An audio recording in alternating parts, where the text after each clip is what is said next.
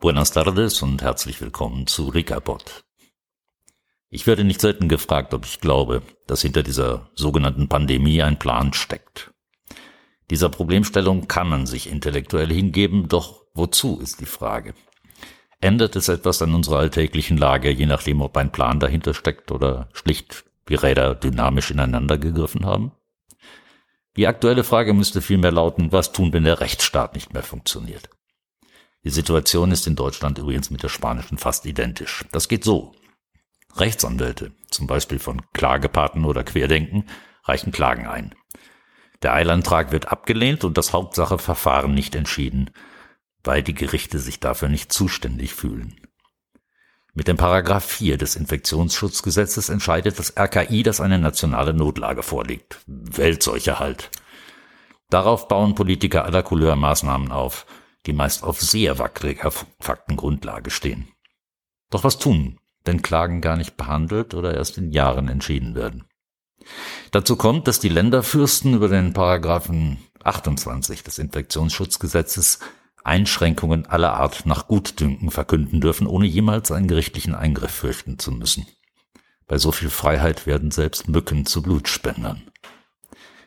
Diese Sachlage sorgt für schlichte Willkür, denn wenn die Exekutive durch die Judikative nicht mehr überprüft werden kann, bleibt eben das uneingeschränkte Willkür überall. Der Worte sind genug gewechselt, finde ich, über die komplette Untauglichkeit des PCR-Tests, was übrigens nach Vogel- und Schweinegrippe schon geklärt war. Es sind auch genug Worte gewechselt über schädliche Masken und sinnlose Lockdowns. Wer es bis heute nicht begriffen hat, wird es auch in Zukunft nicht begreifen wollen und seine eigenen Motive dafür haben. Deswegen, so glaube ich, muss jetzt jeder seine Strategie überdenken. Abwarten und zum hundertsten Mal erklären, dass positiv Getestete keine Infizierten sind, hilft uns nicht mehr weiter. Es braucht mehr Engagement jetzt von jedem Einzelnen, wenn wir jemals wieder aus dieser Mühle heraus wollen. Das beginnt beim Brief an den jeweiligen Landesabgeordneten und geht über Demonstrationen der Eltern vor den Schulen ihrer Kinder gegen die Maskenpflicht bis, bis hin zu der Verpflichtung, sich ab jetzt in jeder Situation aktiv gegen sinnlose und unberechtigte Freiheitseinschränkungen mit allen halbwegs legalen Mitteln zu wehren. Das ist unangenehm, ich weiß das. Wer mag schon Konfrontationen, persönliche Nachteile in Kauf nehmen? Doch ich glaube, wie würde Söder jetzt sagen, wir müssen die Zügel straffer anziehen, nur eben von der anderen Seite. Nach meiner Überzeugung laufen wir geradewegs auf gewalttätige Situationen zu.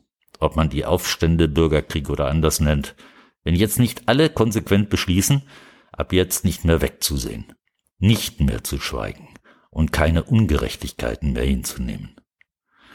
Das kostet Kraft, ist aber unverzichtbar. Und noch ein paar Worte zu den Vorgängen in Madrid. Auch deswegen bin ich oft gefragt worden. In Spanien regiert die Linkskoalition aus PSOE und Podemos, also SPD und Linke auf Deutsch in etwa. In Madrid, also in der Stadt und in der Umgebung mit Millionen Einwohnern, aber regieren die Konservativen. In den Krankenhäusern und Intensivstationen gibt es fast nirgendwo ein Problem. Bilder von leeren Notfallaufnahmen habe ich von vielen Krankenhäusern in Madrid und auch schon publiziert. Hier geht es um den Machtkampf, wer in Spaniens Hauptstadt das Sagen hat und dort die nächste Wahl gewinnt. Die Linkskoalition versucht zu beweisen, dass die Konservativen alles falsch gemacht haben und setzen selbst gegen die jüngste Gerichtsentscheidung einen Lockdown durch, mittels eines schnell gestrickten neuen Gesetzes, das in Rekordzeit verabschiedet und publiziert wurde. In Spanien wird noch mehr getestet als in Deutschland pro 1000 Einwohner mit entsprechend noch mehr falsch positiven Ergebnissen. Lassen Sie sich also bitte nicht beeindrucken von der medialen Horrorshow, das ist rein politischer Hintergrund und sehr viele Madrileños wissen das auch. Entsprechend schlecht ist die Stimmung dort. Sie haben hoffentlich eher gute Stimmung. Das ist wichtig, denn wir haben noch eine lange gemeinsame Reise vor uns. Denken Sie an Ihr Immunsystem, bleiben Sie stark und zuversichtlich. Danke, dass Sie heute zugehört haben und mir ihre Zeit geopfert. Danke an Anla Luna Puran für das Logo, das mir so gut gefällt. Und denken Sie immer dran.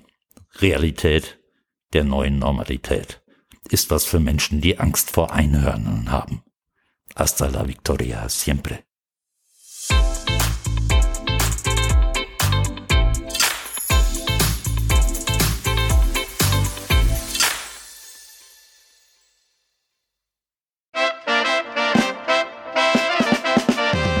What's new, man?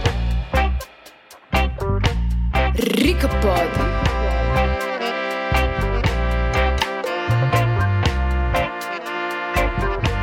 Rica